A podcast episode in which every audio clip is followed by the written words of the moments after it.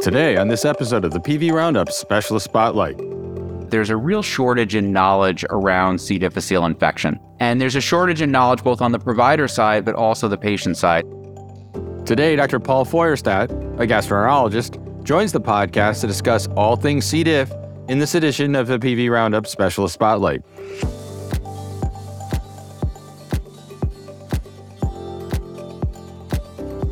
I'm your host, Senior V P and Medical Director, Doctor Tim Wright. And joining me on the podcast today is Doctor Paul Feuerstadt. Doctor Feuerstadt is an attending physician at the Gastroenterology Center of Connecticut, as well as an assistant clinical professor of medicine at Yale New Haven Hospital, Yale Medical School in New Haven, Connecticut. Doctor Feuerstadt, welcome to the podcast. Well, thank you so much for having me. So to start off today, could you describe your clinical practice setting?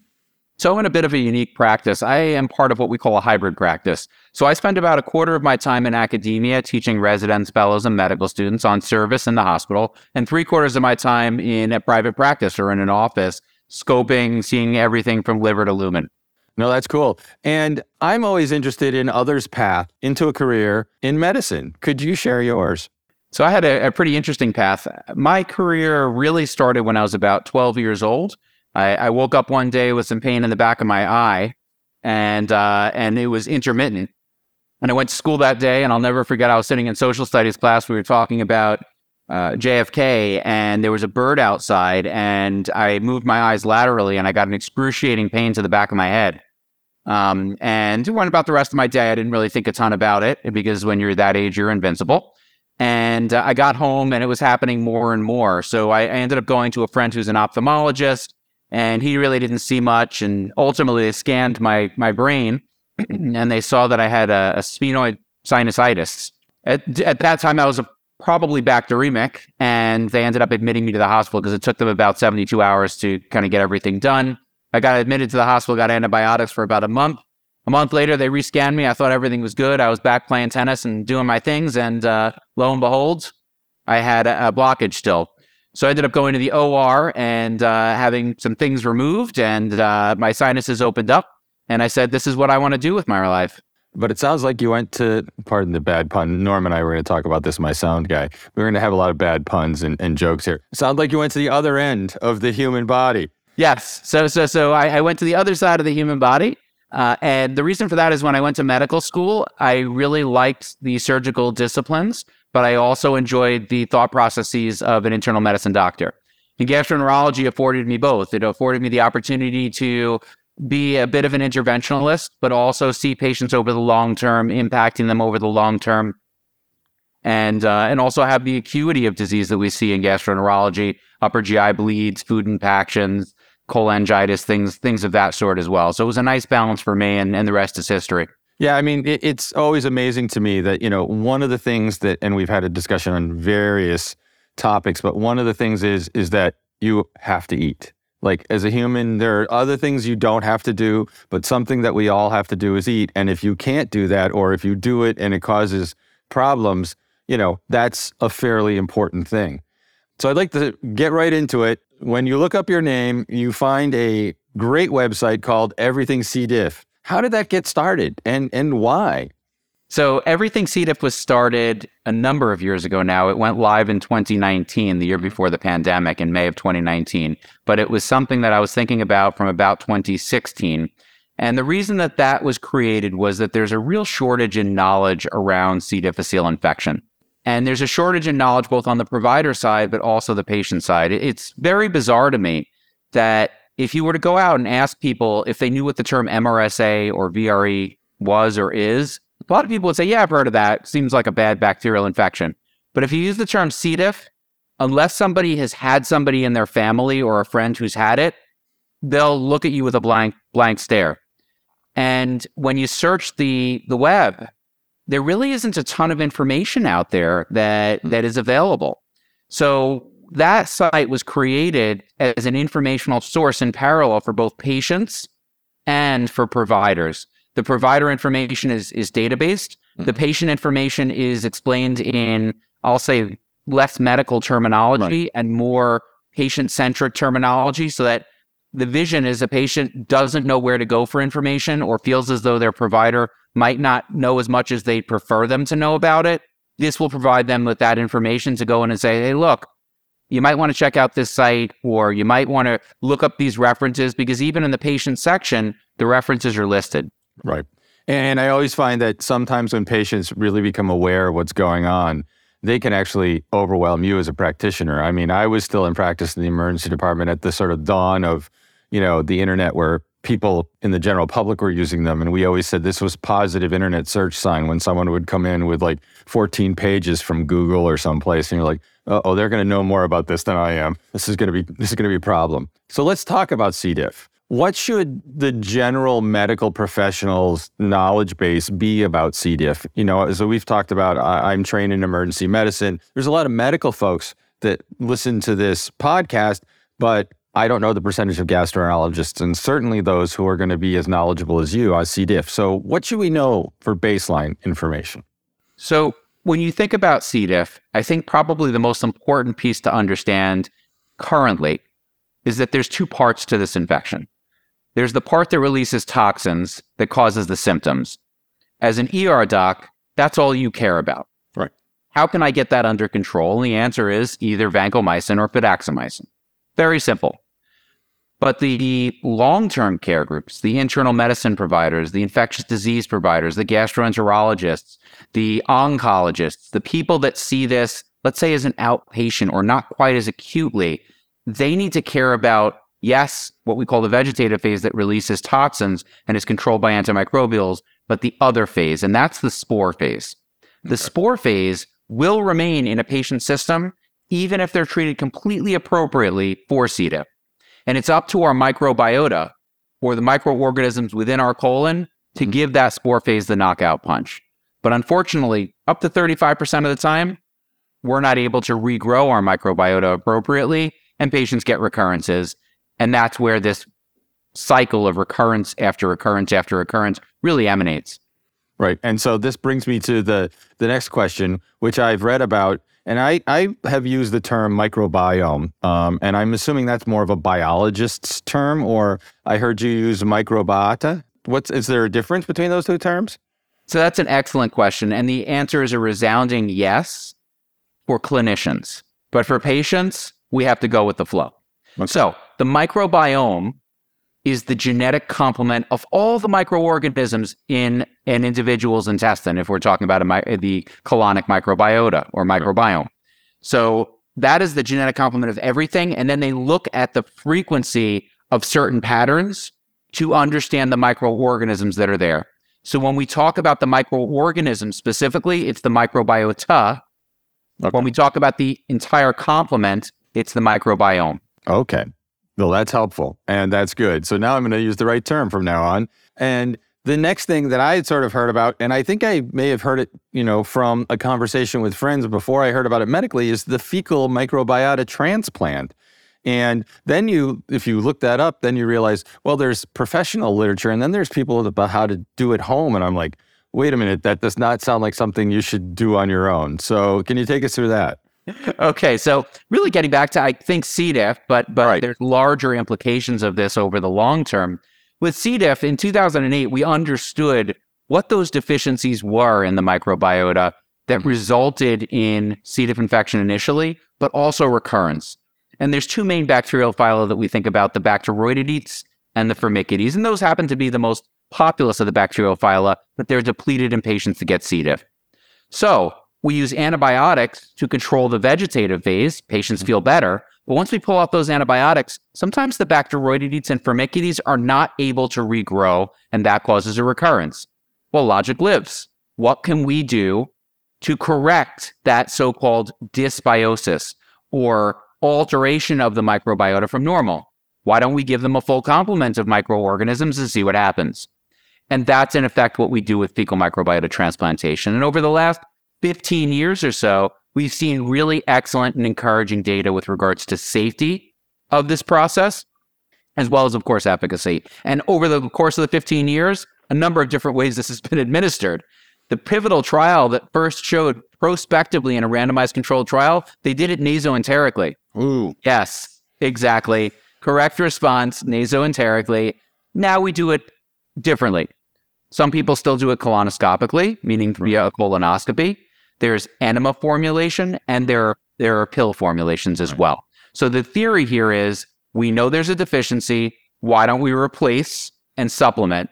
And this potentially could be applied not only to C. diff, but to other diseases as well. Right. Because that's the, I'm logically going to go down this sort of microbiota questions on a few other things, but I did notice on your website, somebody tweeted out um, the states with the five highest and lowest rates of C. diff. And I noticed my home state of Massachusetts was number two. And I don't know, you've, you are in Connecticut, you've probably heard the term mass hole, and I don't know if that's, you know, a- applicable or not, but that, it, I wonder why we're number two, or what are the things that would make these different states have higher and lower rates? So there's a number of different factors that we believe impact this, but honestly, we don't fully understand. The Northeast is definitely a hotbed of C. difficile. In fact, the pivotal point for C. diff epidemiologically came around two thousand to two thousand five.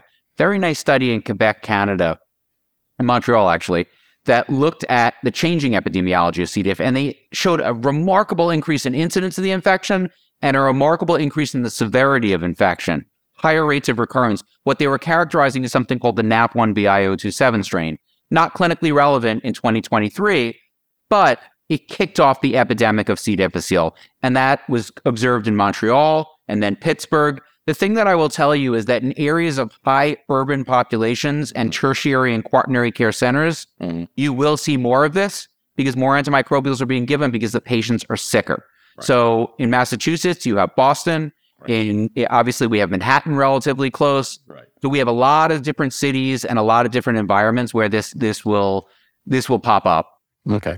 And I think that, um, I me- I don't know if I mentioned this on, I did do a story on this on the news part of our podcast, but this just fascinated me, is that there are some articles recently published from the United Kingdom and Netherlands that demonstrated that there are thirteen types of bacteria found in the guts of folks that are associated with depressive symptoms. That to me is, I mean, I'm an osteopath. I, you know, I was trained that we're, the whole body is connected and so forth, but that just kind of blew my mind. Um, can you go into that a little bit? So we are really looking at the tip of the iceberg. In the pivotal C. diff trials that looked at products called live biotherapeutic products, they did health-related quality of life analyses. Mm-hmm. So how did the product impact them? And look, logic lives again. If somebody doesn't recur with C. diff, of course their quality of life is going to improve. What was interesting was with two separate products, two separate products, when they looked at the health-related quality of life of the people that received placebo, no real impact if they recurred. The people that received the intervention, the microbiota restoration, mm-hmm. it increased. Wow. So we are seeing a lot of different signals, and those signals, yes, depression, Parkinson's disease, some people believe with Alzheimer's, some people believe with autism. Neurologic disease is big, cardiovascular disease is big, pulmonary disease is big, but I will caution everybody. Remember in the nineties, we thought gene therapy was going to be the end all and be all, and it fell on its face. Right. I don't think the microbiota is going to fall on its face. I do think that there are signals, but I think that it's going to be in limited diseases. And the issue that we've seen is initially we saw this with C. diff because we had a defined problem and it was working. Mm. So what do clinicians want to do or patients want to do? Hey, they're going to go on YouTube and look this up and do it themselves and see if right. it's going to help their irritable bowel syndrome and fill in the blank other disease. The problem is that in science, we have to define a problem before we solve it. Exactly. So from two thousand ten to two thousand fifteen, we were trying to solve it without defining it.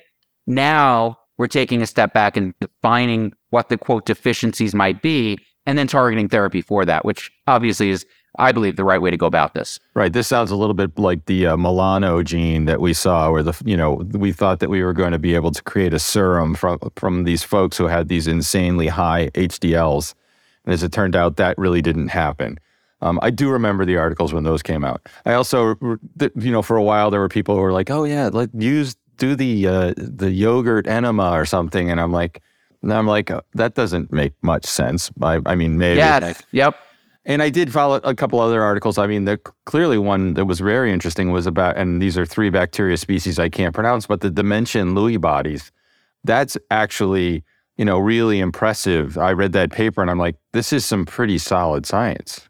So, so what I want to point out here is the concept of the metabolome. And this is something that I think as clinicians will be really important. We don't care what's in our gut. We don't. We don't care what microbial species are in our gut. We care metabolically what they're doing. And that is the metabolome.